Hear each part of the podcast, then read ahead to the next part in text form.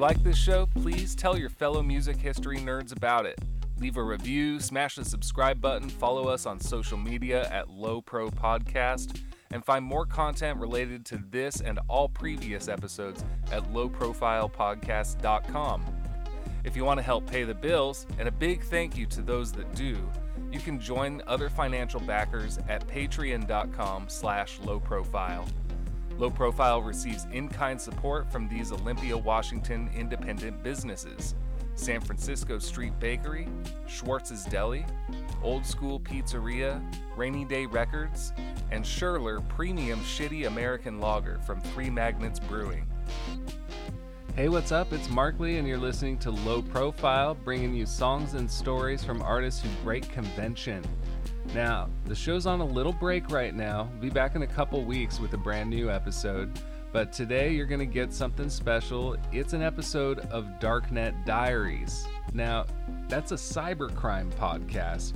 There usually isn't very much crossover thematically between my show and Darknet Diaries, except for this one in particular. Uh, the host, Jack Rhysider, interviewed a few rappers in the nerdcore genre. And if you don't know what nerdcore is, you're about to find out. But first, I'm going to introduce you to Jack, and then we'll listen to his episode. Thanks a lot. See you in a couple weeks.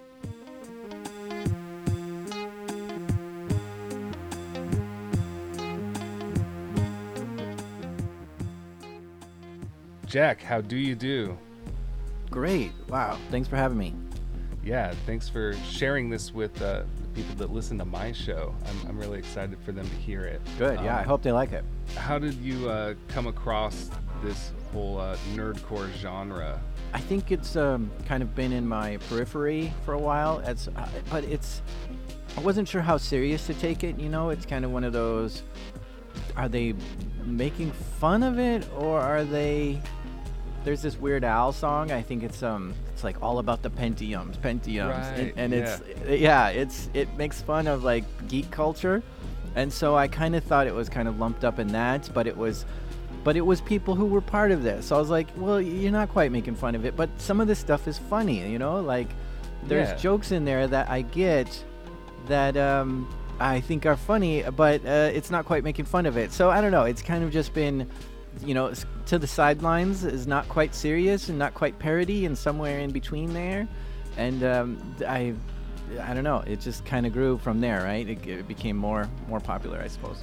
Yeah, I think um, one of my observations is that it, it does sync up with the um, like the nature of hip hop in general. Is that it's very braggadocious l- rhymes, you know, like they're Mhm. they're they're boasting, and um, like in a lot of gangster rap, you know, they're doing it as an outlet so they don't have to go and commit these crimes they feel like doing. But this is like it's it seems like these guys are legit um, you know talking Yeah. about life but they're they're like rapping from experience Yeah, and that's kind of how I ran into these these people um, that uh, the the nerdcore rappers that I had on, on, on one of my episodes was I was at different conferences and I was actually had seen their shows before because they, they have these you know and at the af- after hours after the conference let's go to this place and we'll hear you know one of the shows. And so I've seen them uh, but it was just you know they were kinds of uh, fans of my show and wanting to meet me as well. So it was kind of one of those uh, mu- mutual respectful things. And Yeah. I was like well do you actually do this? You know after I got to meet some of them like do you actually hack into these things and do th- and they're like yes let me tell you all about like my actual past. And so i was never sure if they were just here for the music or if they were here for the cybersecurity stuff and then they were also musicians. And after meeting all of them they were all here for the cybersecurity stuff and just happened to be musicians as well. And that kind of made me really take note of this and say wow these guys actually do what what they say they're doing in their songs and that's interesting yeah and it's really quality music as well like it's all like top-notch production you featured three different artists on this episode we got whitey cracker oh my and and then uh, dual core mm-hmm. and um, they're all pretty different in their styles and topics and everything. Like I think Oh My came across to me as the most wholesome of the bunch. Yeah, Um, yeah, and he's got he's kind of got an East Coast uh, flavor to him, while the other two are maybe West Coast. Yeah, definitely. We don't want to give away too much more than that, but can you talk for just a second about your show, Darknet Diaries, and how Yeah. this episode fits into your show? yeah, it's uh, Darknet Diaries is a podcast about hackers and cybercrime. Um, I try to get people who on I, I try to interview people who were actually there in the trenches, who are part of this, and uh, have some firsthand experiences, right, of being hacked or or hacking themselves. Um, and so uh, that's what my show's about, and it's, it's like storytelling with you know high drama, high stakes, and what's going to happen next kind of experience with all that. And, but there's music in it, and I thought, and I've, and I, I- you know I'm aware of this nerdcore stuff, and I think it just kind of all fit together. Of, hey, why don't I have a whole episode about this nerdcore music because it, they tell stories. I mean, they're whole stories, and some of them like here, here's how, here's how uh, you know I hacked this thing and how I got in and stuff, and uh, it's just fascinating to kind of hear some of that. Yeah, I, and I thought it fit in great to this show because this is this show's about songs and stories from artists who break convention, and that's exactly what we got here today. Yeah, this is its own genre that you may have never heard of. Well, uh, gonna let you take it away from here, Jack. Thanks a lot.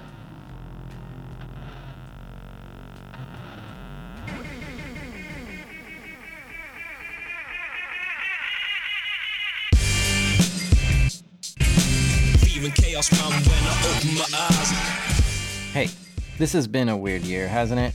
Well, this is going to be a weird episode. Are you ready to go on a musical adventure with me? Yeah?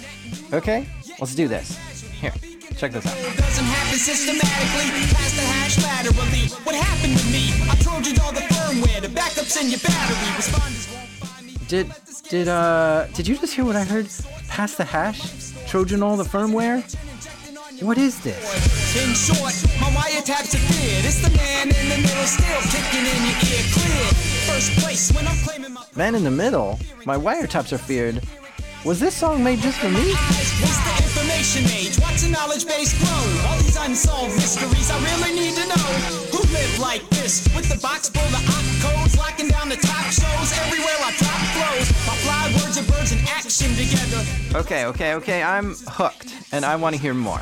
And if you do too, come along with me and let's dive into the world of nerdcore music.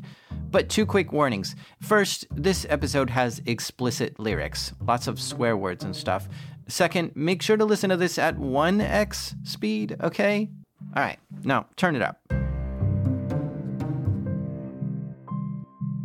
These are true stories from the dark side of the internet. I'm Jack Rhysider. This is Darknet Diaries.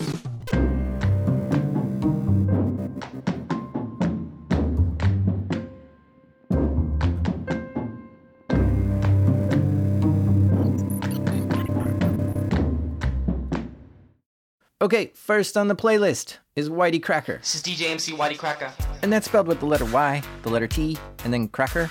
Now, to give you a taste of what Whitey Cracker's music sounds like, here's an appetizer. Hold up in the stingy makeshift apartment in the basement of the barcade in the darkness. Cable is running off in every direction, and the rack electronics manage every connection. Lights blinking, computers thinking, I'm tinkering, living like the archetypal internet kingpin. Traffic on the scanners, but shining, so I'm a shadow, and I gotta get my weapons ready. Prepping for battle, load 'em with ammo, get 'em dangerous. Payloads in my codes, words, viruses, I get 'em contagious, and I feel 'em like a Danish. With the sweetness, fingers on the keyboard, typing, show my leadness. I can beat this behemoth of a You hear all this? Living like the archetypal internet kingpin. Traffic on the scanner's been shallow, so I'm in a shadow. And then he says, fingers on the keyboard, typing, showing my eliteness. I guess that sort of frames my curiosity. How elite are nerdcore rappers? Who is Whitey Cracker? To find that out, we have to stop and rewind the tape to when he was a kid. He grew up in California and in Colorado and was introduced into tech by his father. He worked for Hughes Aircraft and he was working on like peacekeeper missiles, just all the Cold War cool stuff, but absolutely hated California. This is Whitey Cracker talking. So moved back to Colorado and he was working with Martin Marietta, which became Lockheed Martin. He's very much um, hardware oriented, and I kind of fell more into the software field, but it was lucky to have a computer in my house kind of when it they weren't as ubiquitous as they are now. So uh, that was really advantage, I think. But I just the first time I ever touched a computer, I was just super fascinated with them. So just want to figure out everything how they work. Oh, oh, get down and boogie. Oh. We're talking the 90s here, when Whitey Cracker was in high school, and he was getting online then and looking to see what was there, which, by the way, there wasn't much online at the time. I was really into uh, like the bulletin board scene uh, locally, and I think from there is kind of where I started reading a lot of texts, uh, text files, zines, and sort of the, the tales of the underground, and got real fascinated with phone phreaking and hacking and stuff. Uh, just sort of being like a natural extension to the understanding how computers worked. The internet and computers were fascinating to him, so he kept going deeper and deeper to learn more about it my first real hack, I think there was a the public library had a, a like a bulletin board system, um, and I found out how to like drop into a shell, and I turned it into an Eggdrop bot. At that time, most people didn't have a persistent connection to the internet, but his library did, so he installed an IRC bot on it which could act sort of like an admin of a chat room, something that was always vigilant, watching everything that was going on, this was cool as a teenager to have remote control over an always on computer and to actually put it to use.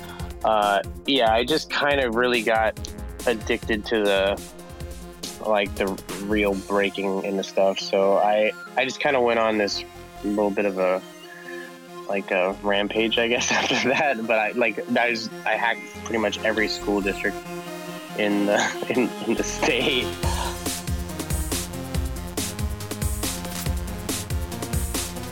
Now, before we get too far down his hacking path, at this same time, he was also learning how to make music on his computer.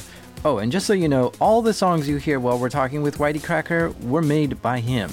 In the 90s, there were these programs called trackers, which would let you play samples at different pitches to make music. Like Scream Tracker was the first one that I had used. Um, and actually, a couple of the computer guys that I had, you know, the other hacker dudes were super into electronic music. Here's one of the songs he made while in high school using Scream Tracker. What do you think about Whitey Cracker? I think I would like to fuck him. You know. I wasn't gonna say anything, but that intro brings back memories I totally forgot about. When I was a teenager around that same time, I found some text to speech software. Whatever I wrote, the computer would try to say it. You could do male voices or female voices, British or American accents. And when I discovered this as a teenager, I made the voice say sexy things too. And possibly all teenage boys who discover text to speech programs for the first time get the computer to say something dirty just to giggle.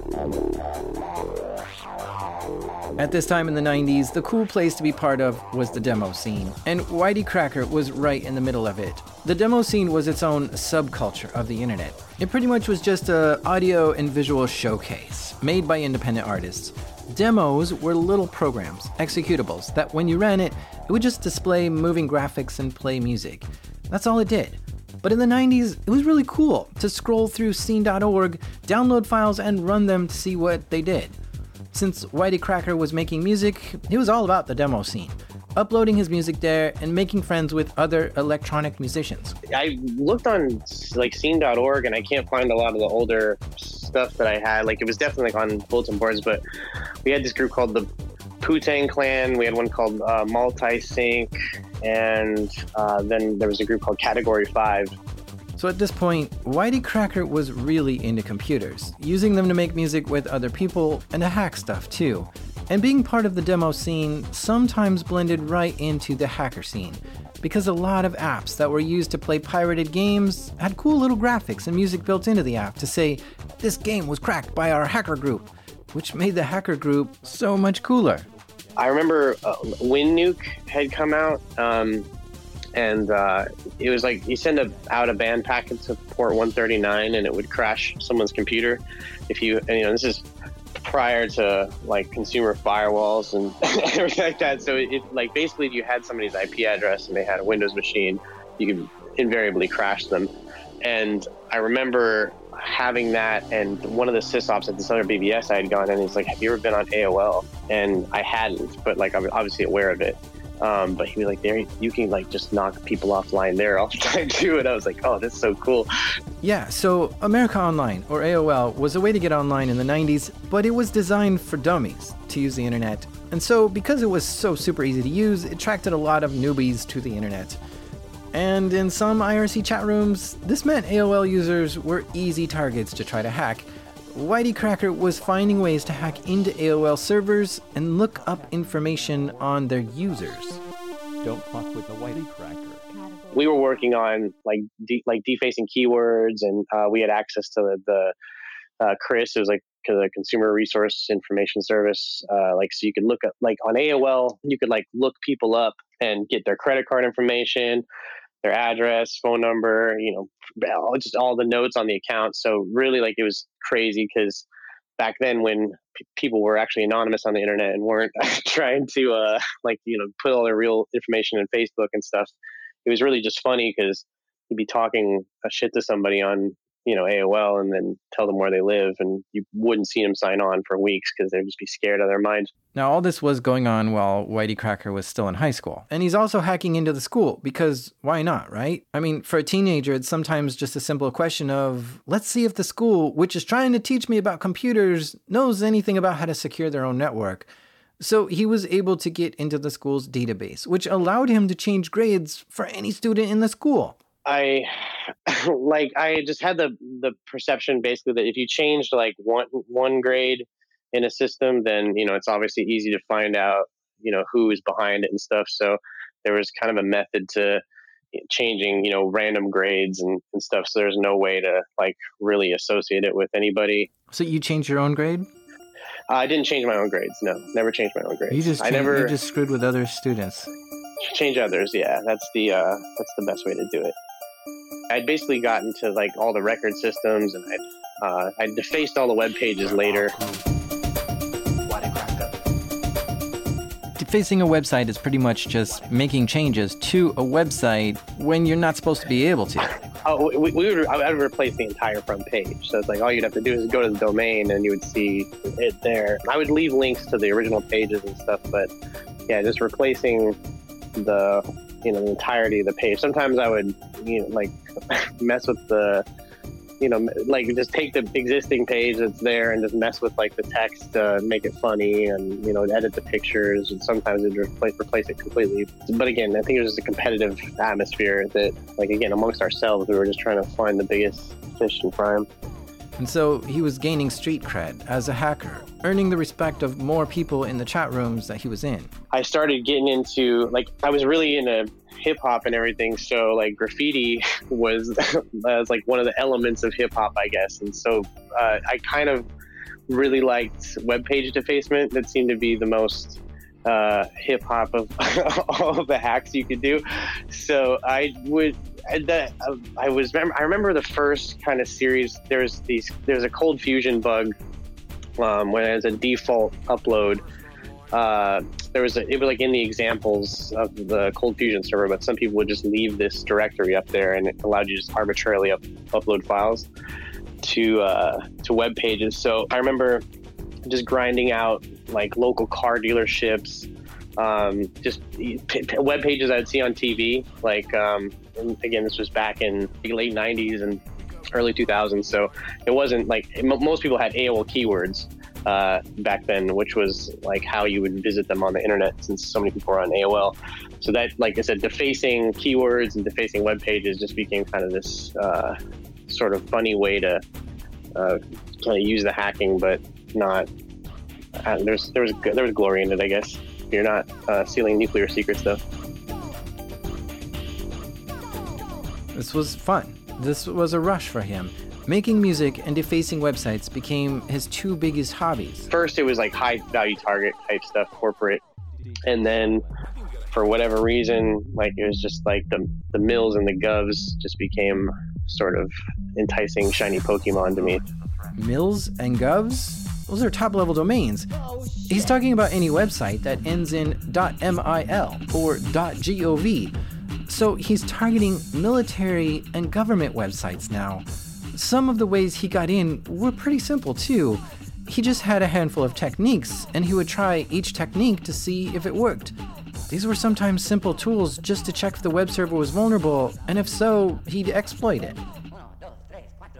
I did, yeah, the city of Colorado Springs, like so my local town, and I hacked like the USGS, uh, Texas Department of Public Safety, so it's like their sheriff department. Um, I did uh, like AT and T, Acer, uh, the FAA, New York Department of Agriculture, Oregon State Construction Contractors Board, the Oregon State Board of Education, uh, pretty much every school district in Colorado, uh, the Goddard Space Flight Center International Program, uh, the National Training Center for the Bureau of Land Management. Yeah, it was a it was fun, but uh, again, my purpose was just maybe like graffiti. I wasn't really trying to um, disrupt the inner workings of the U.S. government at the time. So at this point, are you feeling like you're gonna get caught? I was fairly certain, like, because the handle that I went by, like the Whitey Cracker, or whatever, that people just they knew me as that anyway, like because I'd done music under it and stuff. So it wasn't like kind of a secret. But and that's part of where, you know, I I didn't delete logs. Like I purposely like was ma- I was just making it so I didn't really think about the consequences though at that time. Like I wasn't really I mean, I was wasn't 18, so I figured anything that happened to me, uh, I could just get adjudicated out of or whatever.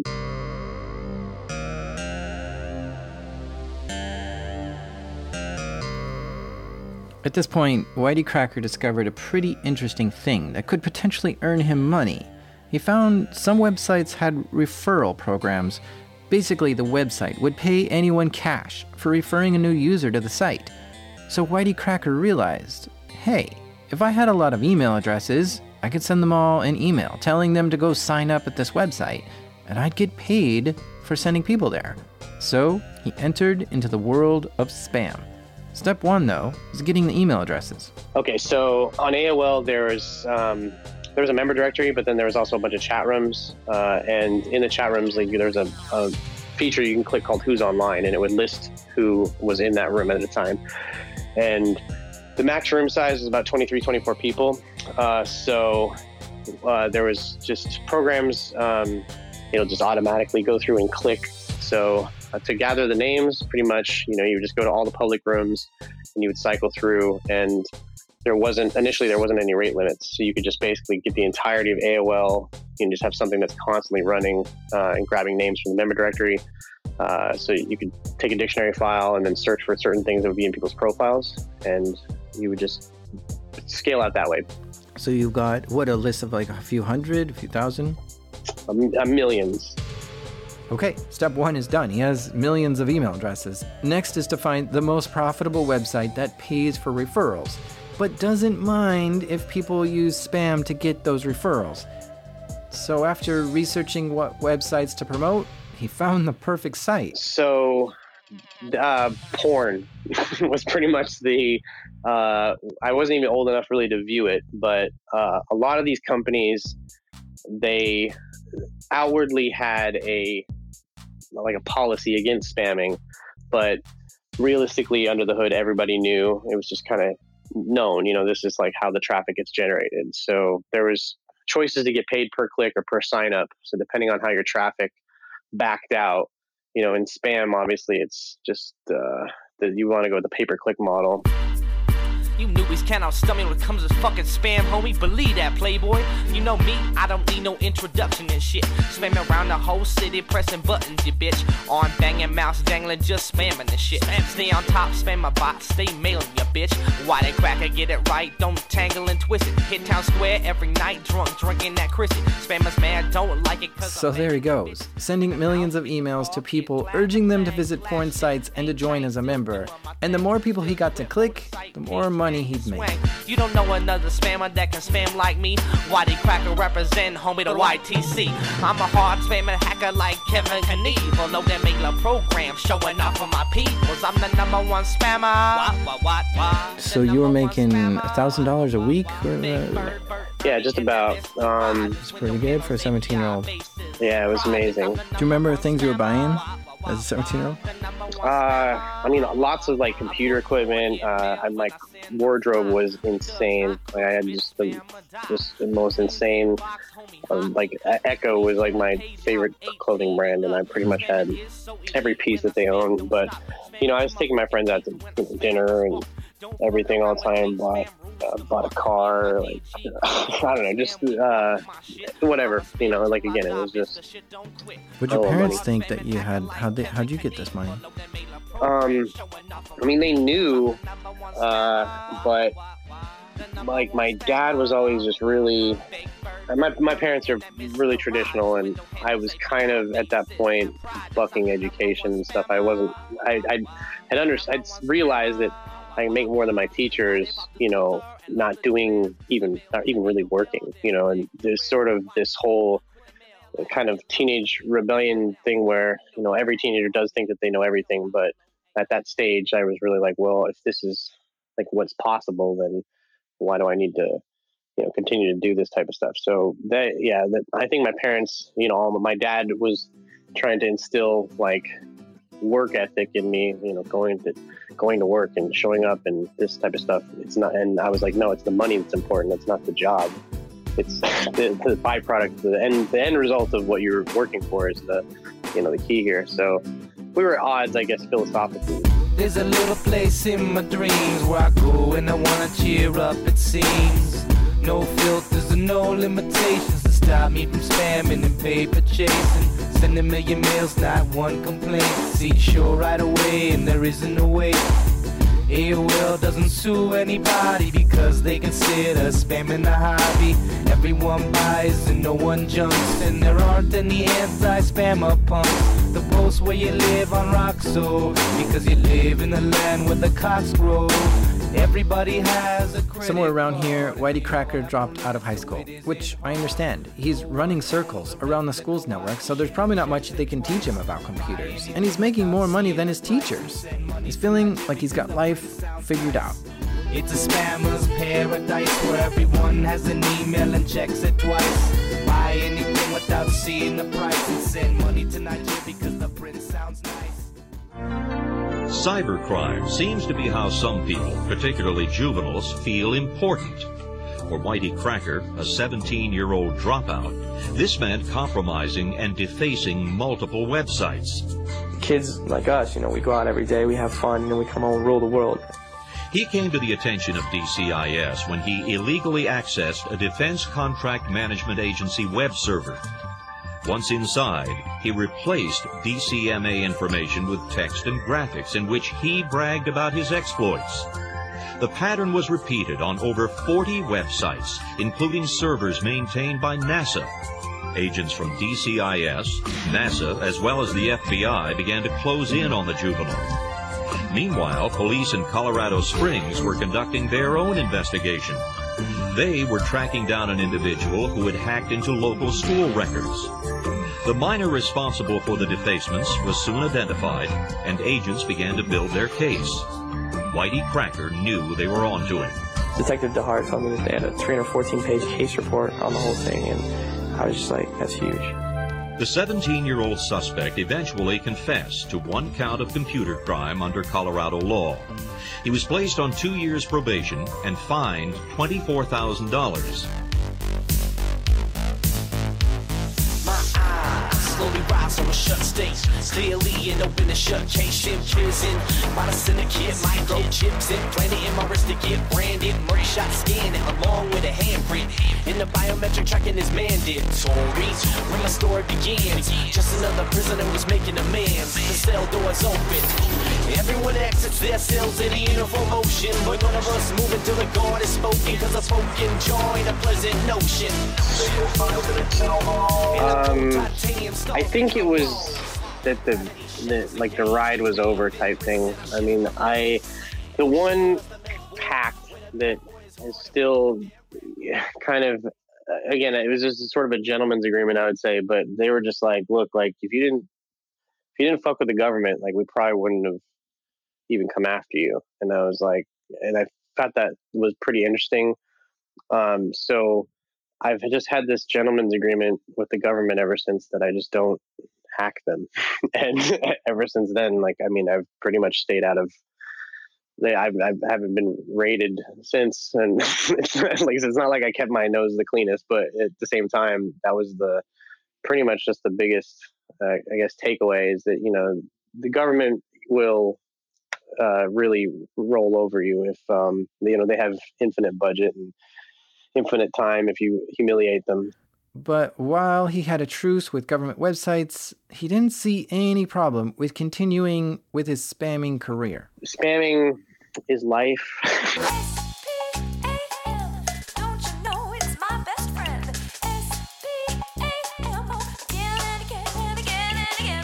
Because I, I realized that hacking is much more rewarding when you are making money doing it. So that was the I guess, onus for a lot of it. But, defacing things wasn't really profitable uh, unless you're obviously defacing something and putting a link to your gas cards or something like that. don't bounce when responder is up. Got enough complaints just yesterday. Had to clean the abuse box out like a juice box. Find a new spot. Proxies are hot, so I get up on the script and I load another bot and shrink down the list like cotton. I gotta make a drop, man. This biz ops hot, man. I just I think that uh, again, there, people have varying opinions on it. It's one of those things that I think everybody wants to do or wishes they could do, like regardless of how annoying it is. Well, I won't say everybody, but that you know, even in today's culture, like you know, people are just like listen to my mixtape or you know, check out my YouTube channel, like and subscribe, like type stuff. That really like getting you know into a million, you know, 10 million, 100 million inboxes. If you could do that and get that many eyeballs on your thing, like you're obviously doing pretty well. At some point, he realized online pharmacies were also paying very well for referrals. And so he started sending spam, trying to get people to buy medications from certain pharmacies. Then he also found sites that you could buy fake diplomas from, and they were also paying well for referrals. If you send me another fucking text message to my cell phone, we're gonna have a problem. Better knock this shit off. We blasted this diploma spam he actually figured out a way to send a bunch of spam through text messages in some campaigns. I will sue you for every fucking thing you got. Do not call or text my phone again. Uh, and then, so a lot of the calls that are on that song are actually people that were spammed and didn't want diplomas.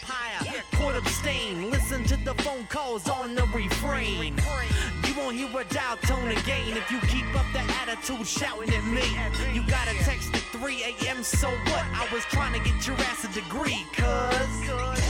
You can kiss my fucking ass, and if I ever get another goddamn text message from you again. you might be wondering, uh, isn't all this illegal? Well, yeah, now it is. The CAN-SPAM Act was enacted in 2003, which was right around this time. CAN-SPAM is an acronym and stands for Controlling the Assault of Non Solicited Pornography and Marketing. Yeah, after that came out, some spammers took a big hit, going to prison and getting hit with millions of dollars in fines. Whitey Cracker had to learn how to keep low and out of trouble while continuing to spam. Because honestly, major corporations spam us all day long, and they do it legally. So it's just a matter of making smart business choices. And with his years of background in doing all this, he was really good at it. And he was even able to legitimize the whole business, incorporating it and claiming it on his taxes and everything. I guess like kind of what broke me out, uh, more into quote unquote serious musicianship or something was when I released Nerd Rap Entertainment System in 2005. Um, it got traction just on the on the internet at large. Included, defined. My masters, the classes, headers I compile and distribute. Open source if you'd like to contribute. Arrays on arrays, my stack flows a tribute. The pushing and popping, XO and nopping. Nothing. Systematic file locking. My sequel knows no equal. Index with my brain, got a million people. People eagerly awaiting my macro advances. Running with my beta cause I'm taking chances. Increment I do while others key style. Flavor to the nth goes to the nth mile. Main function, harness execution flow. Arguments pass on and my program slow. Pass sleep to the infinite. Infinite. My function so intimate. I know my code better than you. View source. My code is mental to the exponential. Cyborg the quintessential. So while this album is called Nerd Rap Entertainment Systems, there was another rapper who named the whole genre. So, uh, MC Frontalot, um, he came out with a song called Nerdcore Rising. This, like, the genre, like, right around, I would say 2006, 2007, started to really kind of gain steam. But Frontalot is credited with naming it. Um, realistically, like, there's even in within quote unquote nerdcore, there's all these like subgenres where you know Frontalot's like a graphic designer, you know, does web pages and stuff, but you know, obviously highly nerdy. Um, but you know, his content is different than you know MC Lars, which is he's a, a literature. He has a degree from Stanford in 19th century literature, so a lot of his rhymes are more centered around uh, the poetry and prose of that era.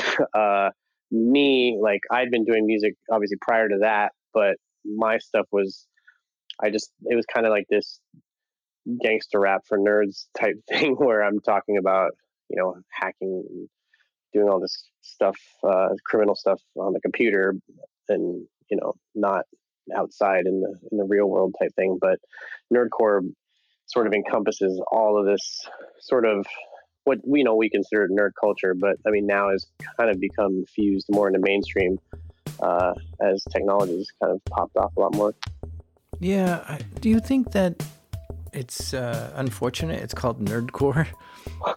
Um, not entirely. Like I found it. I've always found it kind of an apt way to describe. I've always been proud to kind of associate with the genre, um, and I'm considered like one of the kind of forefathers of it. So Pulse active, man, I'm a mastermind. Backhand, backgammon with a faster mind. Game theory, yodel if my soldiers hear me. So solid, you better metal gear me. Steady gamer, uh. you're a lamer. Need a second life just to give you some fame, huh?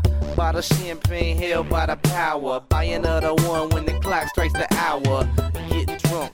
So the nerdcore genre isn't always about hacking. There's a lot of nerdcore songs about video games, graphic design, programming, D&D, comic books, and sci-fi shows.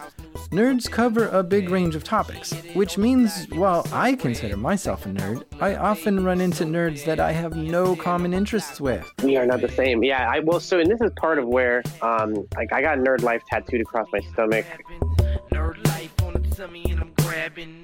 and it was like kind of a play on um, on Thug Life that Tupac had. Um, but I got it on the um, seventh anniversary of his death, like when he was supposed to come back. So it was like September thirteenth, two thousand three. But if you looked at like older interviews of Tupac and stuff before he'd kind of gone really hard, like he was super into drama and you know he was like kind of like effeminate and you, and you could just sort of see this like that, that even to people can be nerdy about anything. I guess is the biggest like takeaway. And like you said, I, I think that's a more of a beautiful way to communicate it. That you know again just like people aren't you know if this guy's into comics and you know you're into this. Some people are sports nerds. Some people know like you know everything about this baseball player or that basketball player or something and it's just I think the accumulation of knowledge is more like what I kind of identify with and like what I say that nerd life is is it's it's just being passionate about something to some crazy large degree. Mine just happens to be computers.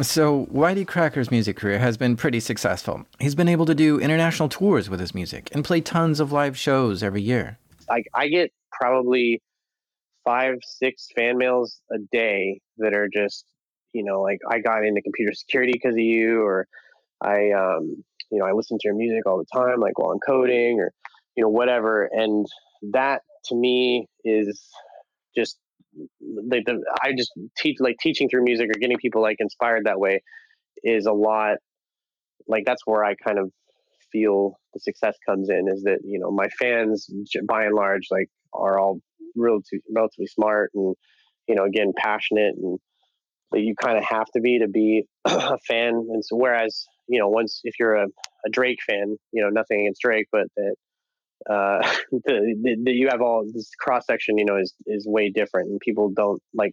I wouldn't say that like Drake inspires people to code or something, so it's a little bit different. But um, like you know, do you know who Deadmau5 is? Yeah.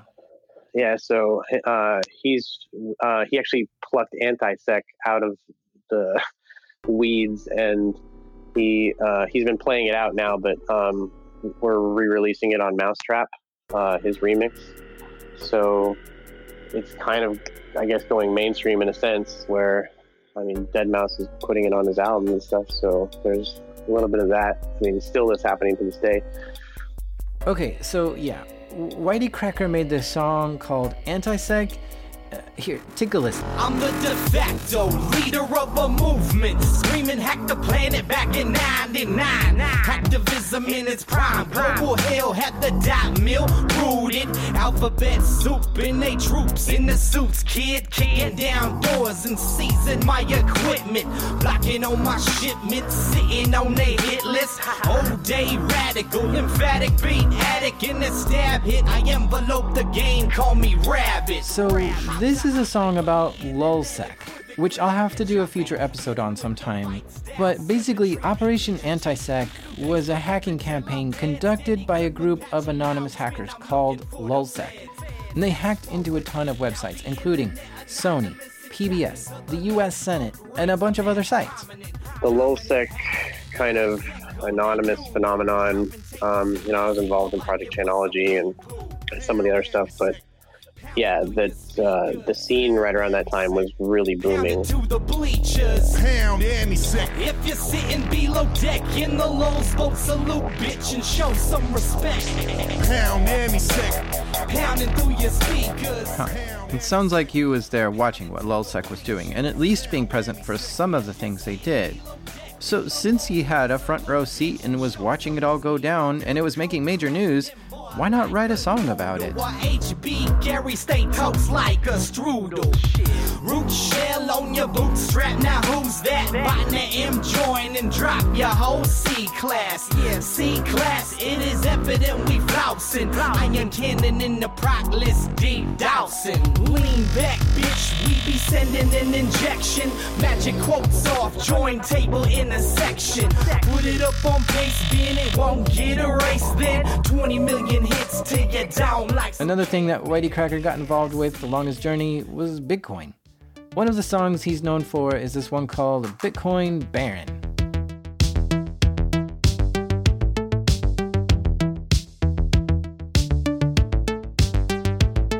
You know rappers like to rock chains, rock, rock blockchains, knock out the box,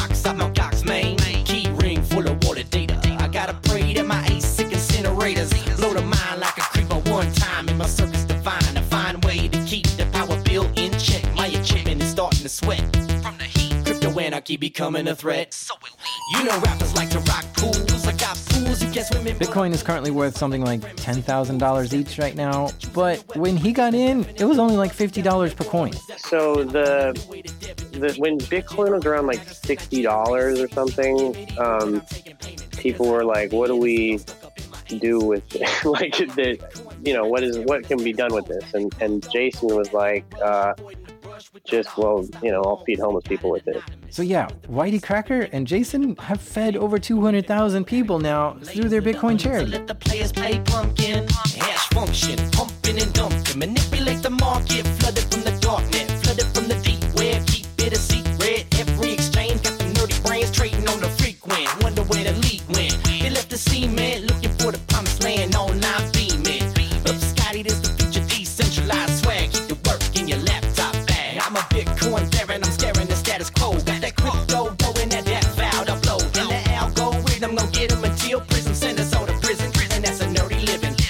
These days, Whitey Cracker holds a day job doing information security work. Uh, currently, like I'm working at at Ring. Ring is a internet connected camera that Amazon makes that goes on your front door. I'm part of Amazon Digital Security, but uh, I work under like more for the Ring subsidiary, and there's a lot of considerations like privacy and security there that obviously I you know I want to make that if I started a camera company tomorrow, like I wouldn't have the reach and impact that you know Ring does. So it's, it's you, you, like as a utility, like just being part of that pipeline and being able to affect the products kind of the way that I would like to see them distributed is a real like that's that's where I see the benefit of working with like a Google or a Facebook or a, an Amazon is that again you're you can be in the trenches and you can affect the change that you want to see in these devices and um, you know put your mark on them.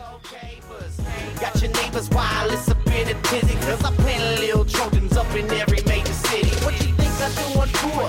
Rap don't pay the bills I'm chaotic neutral swag up on the jacket. I pay respects to the malformed SYN packet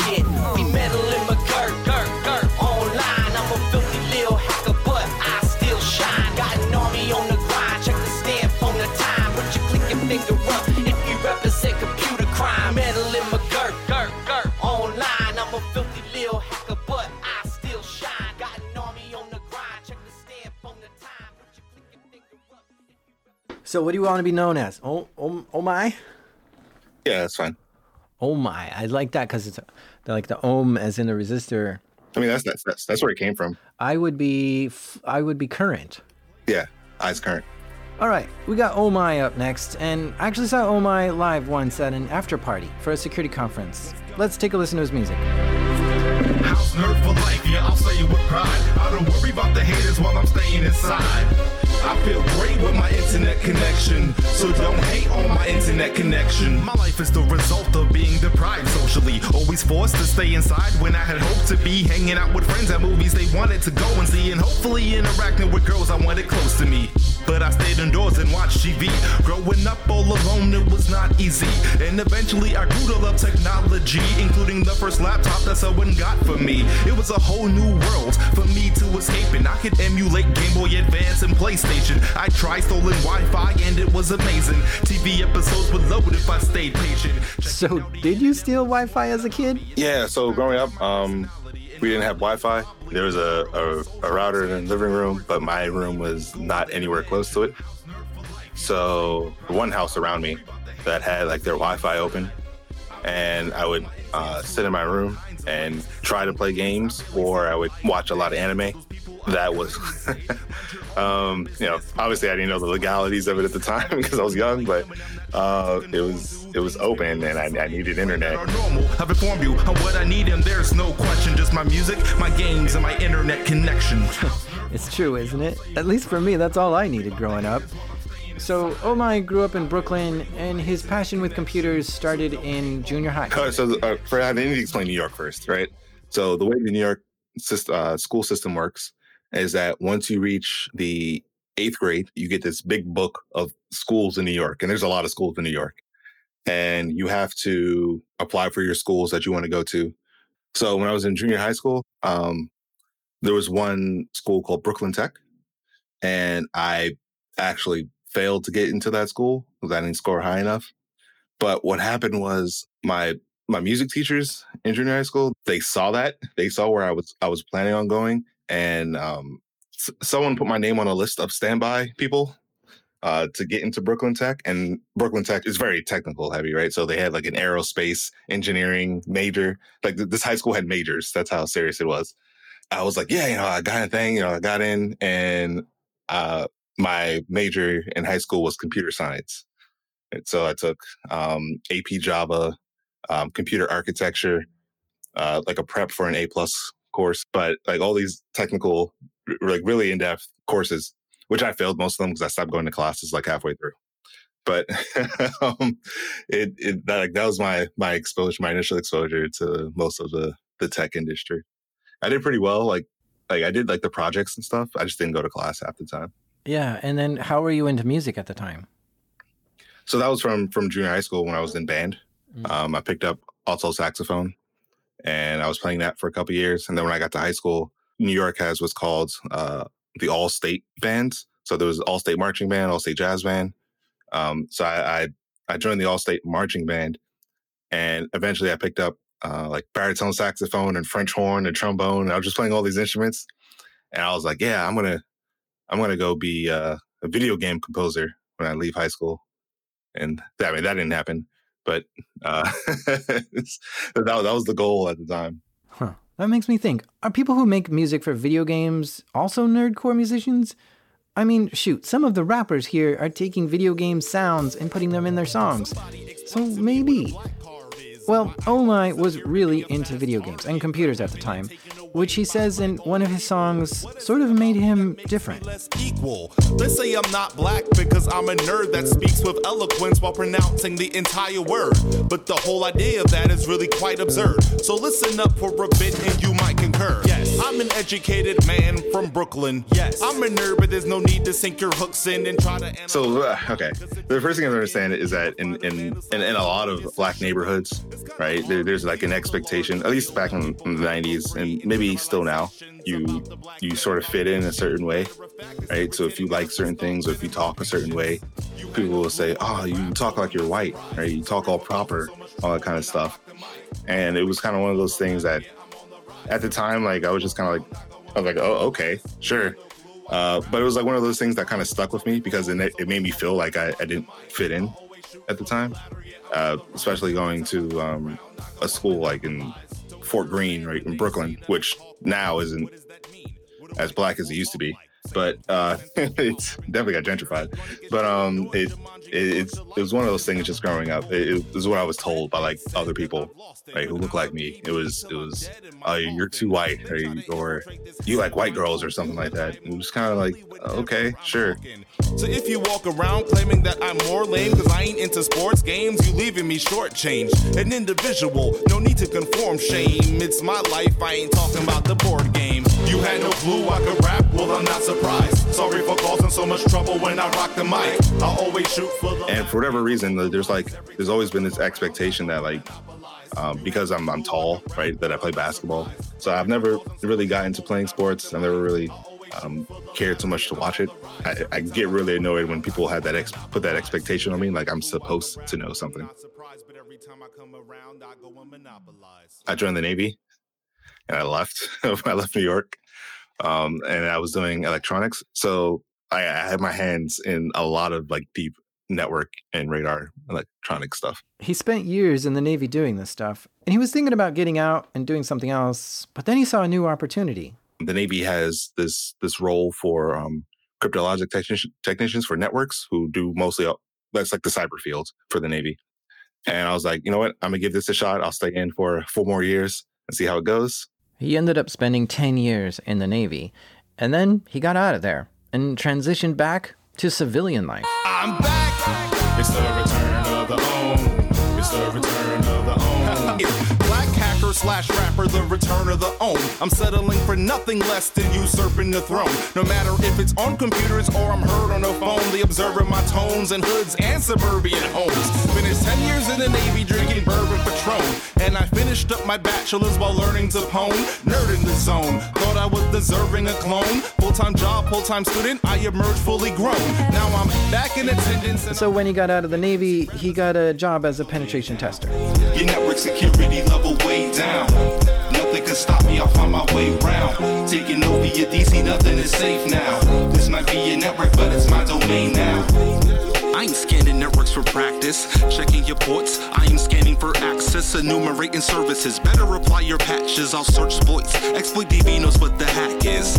Yo, you need to fortify heavily. I see your database services in version 1 SMB. You know what this nerd gon' do. Payloads, I'm eternal you. This squad 4 will make you sad forever, that's eternal blue. Dumping hashes when I'm loading up that Mimikatz. Creds to my boy John, see how many he can crack. Smashing, I grab on that lateral path. Think moving blunts when I say that I'm passing the hash. Not a script kiddie, they ain't the level I'm on. I'm a snake charmer, watch me dance around some python and generate shell code for surfaces I find on your network. Pop a shell, I get right on. So when I was a web app pen tester, And I was as I was doing this pen test for uh, whatever site it was, uh, they had ASP, right? And I was like, "Well, what can I do with this?" He decided to write his own tool to give him command line access to this machine. And so, like, being able to take over an entire box, um, to me, was like super exciting. So, the first time I did it. Um, I, and like being able to take over an entire box just through a web shell and like writing .NET payloads and and all these other cool things that people were doing that I was just kind of like, oh, you're doing cool research in .NET. Uh, let me go figure out how to write this web shell. It, it was definitely an experience. and like one of my my favorite experiences uh, from that job. No antivirus products? Guess you've never heard of those. I'm on that Willy Wonka, got the golden ticket Kerberos. You actively blind, I'm tapping your lines, homie. All your unsecured traffic is mine, homie. While your boss browsing porno in the workday. No good, he about to catch a virus in the worst way. He's staring out a lot of chicks, but all I'm getting out of it, that site he's peeping is mining Monero with some JavaScript. And I bet he won't like that. I'm just trying to get paid to be a white hat. Open my report and I'ma write that and show the impact of an attacker and put him on the right track. I wrote that song specifically for my resume uh, because I, I I knew that like getting out the the, the Navy, um, getting a job was going to be a little hard, and I had some experiences with uh, some companies who uh, explicitly mentioned that they had a hard time hiring veterans because of personality issues and like personality conflicts. But I just wanted to do something unique for my resume, and so I just left the link to the song at the bottom, the footer. I was like, yeah, check out this song. Like, hire me, please, please. Well, di- how did it work? Um, it didn't. so, Oh. um, the the companies that that interviewed me, the song aside, uh, I just didn't get hired. So, I already, I already knew it was going to be an uphill battle. Did they comment at all on like, oh, cool song, but no? And so one of one of the companies, that was like one of the first things they brought up on the phone interview, the phone screening, and I was like, I was like, I guess it worked. so, uh, like I said, I did a good thing there. Ohm-I's really into Python. He learned it while in the Navy, but he's been using it ever since. His Twitter bio even says Python is life. So I asked him, how does being good at Python make you good at doing security work? Oh man, Python makes it easy, right? So there's uh, because like Python is like super well supported by you know so many people, and there's always someone writing a new library somewhere. Uh, it it makes it one of the most versatile languages. I would say that like no matter what your field is in infosec, you can probably use Python for something because there's always something that you can automate. There's always something that you can make easier, and for sure, Python is one of the most approachable languages to do that in. Like any human, nerdcore rappers suffer from loss and heartbreak too. Here's how Ohm-I brings his relationship experiences into his music. Sometimes I look back and I think about the times that the two of us were fearless lovers. Then we fell apart and we both had broken hearts, but we never got to clear our buffers. So you remain in memory. We both try to pretend to be okay when we get near each other. Two threads caught in a deadlock. Got the process dead stopped. You thought I had a show you could crack easier than a password hash without a salt. I thought we were on the same page when I moved into the region, but turns out there was a page fault. We played the game, lost direction, no D-pad. Thought we would float after we dipped, no T-bag. You tried to course correct, steer us through a deep drag, but it was a hard drive. We needed to defrag. Oh yeah, so that that song is uh, about my ex girlfriend, um, and uh, I I am not a very emotionally available person. I will say that out loud. So uh, it was it was basically that, right? Uh, I I don't always open up to people, and so um, yeah. And I, I sent her that song, and she didn't understand any of the references. So, but I was like, "This is just me expressing my feelings." so, You executed code in my mind, and you'll find that your thread dropped a lot of files. But then the process died, now your code is orphaned. That's a problem, child. All the while. It's it does seem comical at the same time as sad, and all of this nerdcore seems comical. Of like, oh my gosh, I get that joke, but I feel so nerdy getting it. yeah, and then that's that's definitely the vibe that I think a lot of um, like that nerdcore has has gone for, like since inception is is like, man, I get this I get this particular line because I can relate to it. I've got my exes now Ohm-I is working on the red team at Azure. This is the cloud computing service that Microsoft offers. So our job is to perform red team assessments against teams working on Azure products and services. So we're an internal team, right? We don't do customer facing engagements and we basically just hack away and, and try to find new things either within Azure or against specific teams and how they how they organize their their infrastructure or whatever else they have to organize. But get this w- while, yeah, he's hacking on Azure itself sometimes, his scope goes way beyond the product. Right. So if you take like um, Azure Functions, for example, right, we're not looking for vulnerabilities in Azure Functions. That's for the, the product engineer teams and security assurance team. We're looking for uh, ways to hack the Azure Functions the development team, right, and any vulnerabilities that they may have that might lead us to take over the service, for example, which you know has bigger implications down the line. Wow, that's crazy, huh? He's trying to hack the people who work at Microsoft in order to help keep Microsoft products more secure. Wild. The last song I want to leave you with from Oh My, it's called Tabs. I absolutely love it.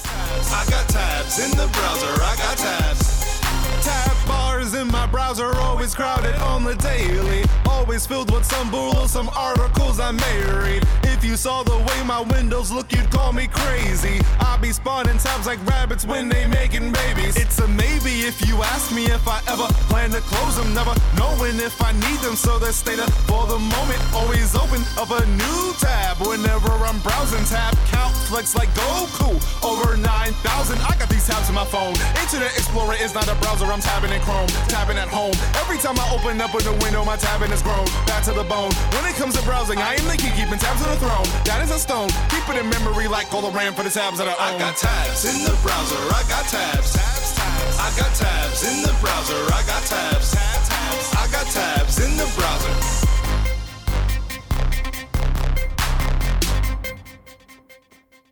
Our last musical act is none other than Dual Core. Yes, I am Int 80. I'm the rapper in Dual Core, and I consent to this recording for the use of Darknet Diaries. Okay, just to clear things up, Int 80 is the name of the rapper, the guy we're talking with, and Dual Core is the name of the rap group. I'm beyond excited to be on the podcast. Your podcast is literally my favorite one. I've listened to every single episode. I can't say that about any other podcast. Dang. And as as soon as new episodes come out, it's like the first thing that I listen to. Whoa, it's always a trip for me to meet someone and find out that we have mutual respect for each other's work. I really dig Dual Core's music too. Here, check this out.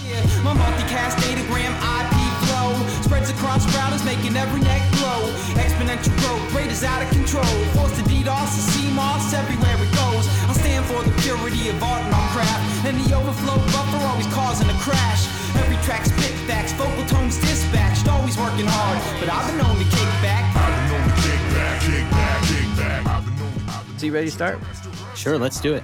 All right, so what was going on in high school? Were you uh, a nerd then? Absolutely. Yeah, I uh, I got in trouble in high school. I uh, took a C++ programming class and sent uh, using NetSend. I sent a message to all the Windows computers saying there was a virus in the system, and I waited until everybody had logged out at the end of the class period. And the next class period came in, and they all logged in and got this message box popping up saying there was a virus, and I got kicked off the computers for like a week.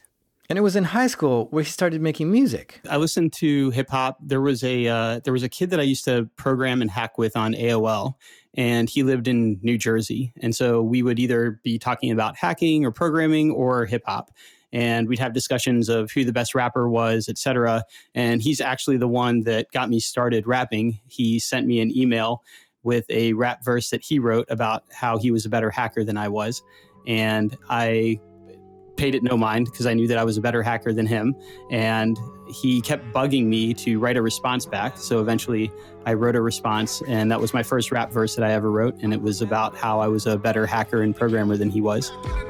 My first time online, 1995. My neighbor's new computer, we took it for a ride. Addicted from the start, and it wasn't ending soon. In JPEG room, seeing women in the nude, but that's not my interest. Time I could invest, dealt trees and Trojans, computers I could infect. I remember making my first website, and I was just learning HTML, but obviously I didn't know HTML particularly well. And I went to paste something into an IM to somebody, and I thought I had some other content in the clipboard, but what I had was the markup from the website that I was building, and it was all messed up and it crashed AOL or it froze it or something bad happened. And I was curious as to what happened, so I looked at what was in my clipboard, and it was the markup from my website. And there were there were some syntax errors, like the, the tags or the values were wrong or something. And at that point, I realized, okay, what if I intentionally put bad values in the markup and then send that to somebody? And so then I just started kind of manually fuzzing, putting in strange values like having a font size of a bunch of nines or starting uh, the HTML with like an ending HTML tag. And so I, uh, what would happen is there were all these bugs in the AOL client, and you would get kicked offline, or AOL would freeze up or crash, or something bad would happen. And at the time, it was uh, dial up. So it took you like 10 minutes to get back online. So you'd be in a chat room and someone would argue with you, and you'd turn off your IMs and send them an IM with this awful HTML in it, and their client would crash and they would go off, go away and get kicked offline. Some code in an IM to start up. AOL choked, it was frozen on the markup. Came across proggies and tools made by others. Kicking people offline, the scene called them gunners. Had the best strings, it would crash and hold the throne, so I couldn't give them out. Had to code it on my own. VB3 download and feeling out of place. And so I used to trade these punt strings, this malformed HTML, for stolen accounts so that I could keep access. My parents would always get upset with me for some reason, and then they'd take away my AOL access. And so I had all these stolen accounts so that I could continue having access to the internet. And um, what really drove me into programming was I had a, like a secret stash of punt strings that I refused to share to anybody because they were so good. And so I needed a way to weaponize those. And so that drove me to learning Visual Basic and um, the Windows API so that I could write my own punters to then kick people offline. Dualcore actually collaborated with Whitey Cracker on this song. It's called I Remember. Digital gangsta, he made a splash in a couple private rooms in 98 if my man is correct. I got immediate respect in my past with the freaking and the hacking and the spamming for cash. Just as Astro, I was the I actually did not want to do computers as a career. I went to school, I have a Bachelor of Arts in Political Science, and I wanted to be a lawyer. And I really enjoyed classes like civil liberties and criminal justice. I really enjoy doing case studies, writing about dissenting opinions and concurring opinions. And uh, I, I just, uh, I always thought of the movie the, the Matrix, where they show Thomas Anderson in his cubicle after he's just been yelled at by his boss. And it just looks like such a drab situation to be in. So that was my stereotypical view when I was younger about what having a career in computers would be like but I was approaching graduating from uh, my political science degree, and I went to a law day at a law school. And learning about how much you had to read and write was unbearable for me. So I decided uh, hacking computers is really fun, and maybe I can get a job doing that, or at least programming and uh, you know building web apps and stuff, which is something I had been doing at that point. His first computer job was doing website development. He then started hanging out at security meetups, and from there he got an internship doing security work. After that, he went to get a job doing application security, which is where he's paid to find bugs in the software that the company makes. Right. Except I was a consultant, so I would basically be on like a five day engagement, and uh, we would do white box or black box assessments. White box being where you have exposure to the entire source code, and black box where you're just targeting just like a regular site or an application without any knowledge of its source code. And then, uh, and then, yeah, you for the first four days, you're pretty much hacking and just trying to find bugs. Unfortunately, um, like I think in one of my first assessments, I think I like pivoted through the network and got domain admin and checked in with the engagement manager and said, okay, I've got domain admin. Now what? And they're like, no, that's not what you're supposed to do. You're just supposed to take a screenshot of the alert box and put that in the report. start when computers had tubes. I don't mean the internet's the real vacuums with diodes and relays to shoot for the moon. Just one system filled the whole room. Advanced back then to write plenty tracks. I toppled Colossus, sacked ENIAC. Back in the 50s before they had help. My AI deceived even Turing himself. Uh, let's see. At that point, I think we had just started dual core. So I, I know we started dual core in 2006. That was when we were making our first album, Zero One. In 2007, that was when I that was when we released our first album, Zero One, and also in 2007 is when I got my first application security job. And I remember when I started uh, at the company, people already knew about dual core, which was mind blowing to me because I was just some kid recording rap songs in a basement in Cincinnati. So um, it was uh, it was a shock to walk into a place and people already knew my music that had only been out for a few months. Let's play a game. Dial up global thermo nuclear war pack. Blue shots match my angle with the Da Vinci virus to capsize tankers. Large fortunes made in small amounts take a fraction of a penny out of everyone's account. And. Dual core is two people. It's myself, Int 80. I'm the rapper in the group, and then the other half is C64. So I write and record all the rap songs, and I have the mustache. And C64 makes all the beats. He does all of the mixing. He does all of the artwork. Um, does some of our social media stuff. And he's basically all of the talent in the group, and I'm just kind of the loud person in front. Human surveillance, echelon intercepts, analyze evidence of discard irrelevance of signal intelligence. Looking for a flash of light in the black and night, passing by to satisfy. Penny Arcade published a blog post about our album, which got a, our music in front of a bunch of listeners. And I kind of used that as a springboard to start booking shows as as rapidly as I could. So I said, you know, Penny Arcade is a big fan of our music. Here's the link to their blog post. You should totally book Dual Core. And we ended up playing at DEF CON that year, just a few months after that. We were the first ever uh, live hip hop act to play at DEF CON. And I, I've been playing every year since 2007, uh, live in person, except for 2020 with the pandemic. 85 pounds on his frame made it pitiful, alive in his mind. He nurtured a trust, cause that was the only thing they couldn't touch. He took up hacking to push away comatose exploits, races, and overflows. He made two friends named Mike and Tim, and come to find out they were just like him. Yeah, uh, I then moved into a position doing reverse engineering, and I was essentially cracking copy protection. So uh, companies would come in with copy protection that would go on a particular device, and they would want to know how fast it could be broken. And so we would uh, we'd have three objectives usually. One would be to um, pirate the intellectual property. One would be to reverse engineer the protection uh, to get a full understanding of the protection, and then the uh, the third objective would be to tamper the protection without being detected. Signed the first line, it was just 9 to 5. Quickly realized it became 9 to 9. 24 7, 365. A process that separated me from my life.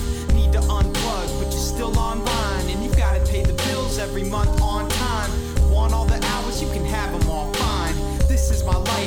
make it all mine. It's a road to success, no shortcut for steps. Instead, just another long day ahead. But I've gotta do well, stand out, achieve. First person in, last one to leave. Time doesn't matter. I went and worked at um, a social media platform that we all know and have probably used at some point. And I worked on um, on building uh, threat systems for them. So uh, our our goal was to be, be able to find any malware that was uh, spreading or communicating across the platform, and then sandbox it, uh, pick pick it apart programmatically, figure out what it was doing, uh, siphon out indicators, and then uh, build new signatures and put it all on our compute and fabric storage. Um, and then programmatically associate it with any other families. And then we could put uh, detections and filtering in place to stop future campaigns and um, and alert victims that were on the platform. While there, he discovered some malware on the platform which would mine Litecoin. This is a cryptocurrency like Bitcoin. He cleaned the malware off the infected systems, but he realized he could do more than just stop it in his network. I reached out to the Litecoin mining pool and asked them if they would stop, uh, basically like stop all of the progress for this particular account. And I had evidence of like, you know, th- these are the malware samples. Uh, here's like in the code where it's using your pool, etc. And also the malware had stages up on Dropbox. So I worked with Dropbox and said, um, "Hey, like this is uh, this malware is like staging off of your platform. Can we like find all of the instance of instances of it?" And so Dropbox was able to find them all. And then the C2 was at a, some hosting company. So I reached out to the hosting provider and I said, "Hey, like uh, this this malware is uh, got its C2 on a VPS in, in your hosting setup. Um, can I get a copy of the VPS?" And they said, "Sure." And they gave me a copy of the VPS, and that gave me all of the logs and keys that uh, the malware authors used to ch- log in and check into the C2. And then uh, on a particular Friday, I, I, said, "Hey, on this Friday coming up at 9 a.m. Pacific time, uh, let's kill everything off." And so we did. We did this coordinated takedown, and it, that Friday at 9 a.m., the malware ceased to exist on the internet, and it was super fun.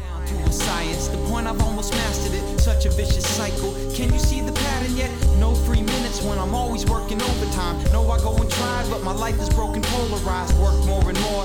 It's less time to socialize, and that's just a gamble. So why try and roll the dice? So after uh, after leaving the social media platform, uh, I took a job as a red team operator. So I, I, worked on the red team at Salesforce, and our our job was basically to make the bad things happen. To be stepped on. Hackers are the future. We're the ones for you to bet on. Fuel to the fire like computers wear a chevron. This is all decades, way before I met John. So I led on. Knowledge gives to wisdom. Got a job and it pays, and it doesn't end in prison. Help secure computers by installing malware in them. Hoping they don't twist it, turning me into the victim. We would start any red team operation with asking the question, what's the worst thing that can happen to this business? The Salesforce has a number of acquisitions, so there's always fresh attack surface for us to look at. And we we basically would try to go after things that were really important or critical to the business, things that mattered the most. Because if you're handing in a report to executives and you just say, look, I popped an alert box, no executive understands why that's important, maybe not even what that is. But if you're able to say, I have a copy of all of your customer data and I've put backdoors in the source code that makes your business run. And those are the most important things to your business. They're going to understand we're going to be out of business or, you know, the stock's going to take a hit or bad things are going to happen. And so we would we would do that kind of stuff, right? We would we would try to exfil customer data or we would try to backdoor source code or we'd break into places sometimes. And so um, trying to frame the objectives in a more high level way and telling a story rather than just handing in a report that people might not read. Shells every time I hear a callback. One more story, one more hacker. Back to the past when the path got fractured. Sometimes calm, sometimes disaster. Turn the page and we start another chapter. Just another story, just another hacker, just another past. Up until it's shattered. Sometimes calm, sometimes disaster. Turn the page and we start another chapter.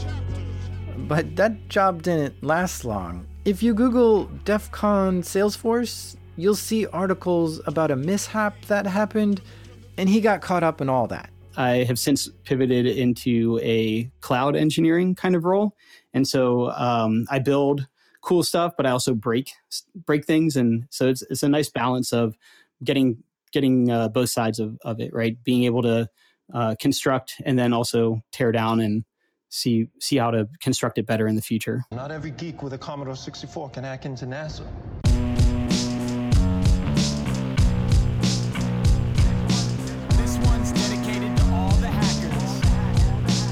The the song All the Things came about by randomly being at DEF CON one year and a friend of mine, Virus from DC 949, came up to me and said, Hey, drink all the booze, hack all the things.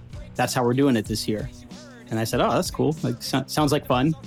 And we, my producer was in from the UK. He had flown all the way to Vegas. And also with me was Dale Chase. And uh, we were rolling around playing parties. And I think it was our fourth party of the night. And we get there, and the whole pool place is is packed. It's just the pool area is just filled with people, all waiting for a dual core show. And so, so like, all right. So we show up, and um, my producer and I are talking, and we're like, what if we played like a set where just like just kind of make it up as we go? And so my producer is like, sounds good. And he C64 is just throwing on whatever beats that he wants to throw on. We're not sticking to any particular set, and we're just we're just going for it. And so uh, Dale and I are just kind of rapping ver- verses. We're we're putting in hooks where we can. And my producer plays this one beat, and I said, let's let's do a freestyle. I like this beat. Sounds good. Let's do a freestyle. And uh, and so I, I just say like, all right, in the chorus, I'm I'm gonna say drink all the booze and everybody yell hack all the things.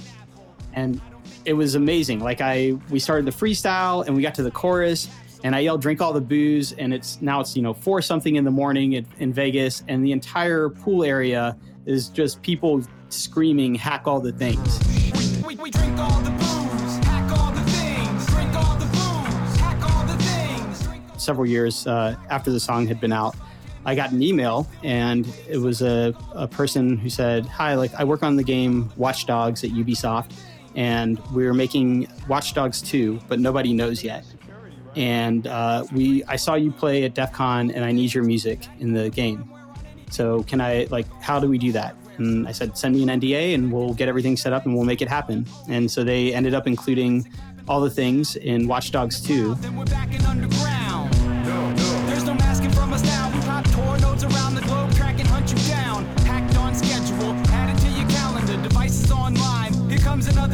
another challenger. State infiltrated, so undercover. This is for my comrades who stare at the debuggers and trace every buffer. Examining the code flow. Haven't been to sleep, better pop another NoDoz. I think I'll need a planet-sized urn. Cause some men just wanna watch the world burn. Your turn. Dual Core has continually grown more popular over time, and so much that he's been able to book live shows all over. I played all across the US, Canada. Um, I've played in Colombia. I've played in Brazil. I've played in Dubai. Uh, and I've played all across Europe as well. I, we even did a three week tour, me and my producer in the UK. But when I started, I always thought that my ideal week would look like uh, hacking stuff Monday through Friday and then playing rap shows on the weekends. And that is the structure that I kind of derived or composed and have stuck with all these years. And it's worked out really well. Um, I've done some tours where, you know, we're on the road for anywhere from like three to eight weeks. Um, but for the most part, normal week for me is like Monday I go to work and then Thursday or Friday I'll fly out and play shows. And then Sunday or Monday I'll fly back and Monday I'm back at work again. Dualcore has done some collaborations with other nerdcore rappers, but not all nerdcore rappers are hackers. Like we were saying earlier, some nerdcore rappers talk about video games and some talk about anime, but in order for Dualcore to collaborate with these other people, he created a file sharing system on his server that he set up.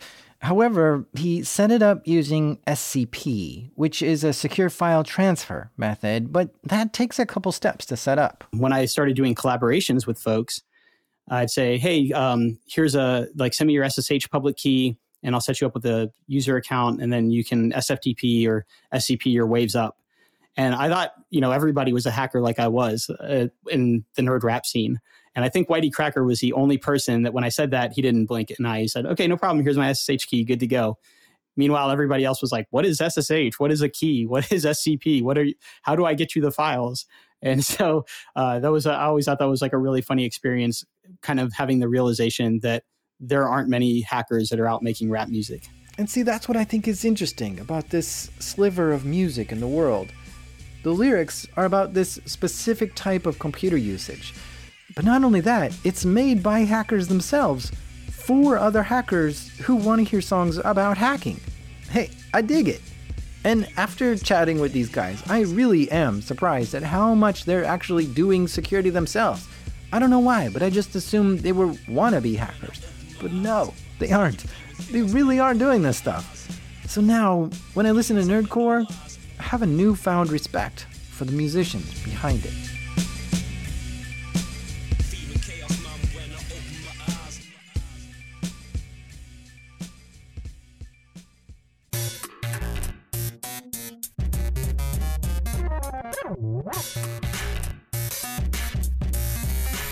A big thank you to Whitey Cracker, Oh My, and Int80 from Dualcore. I never had guests bring their own soundtracks on before, but this was a fun ride.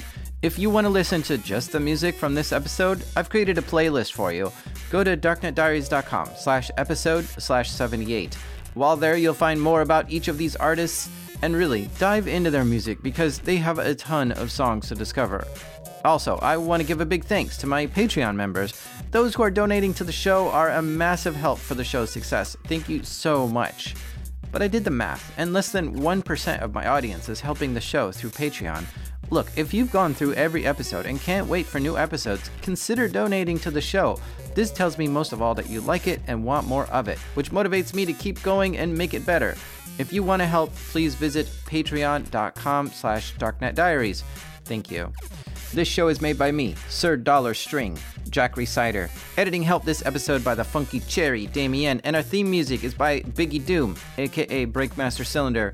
And even though for some weird reason I think 1024 is a perfectly round number, this is Darknet Diaries.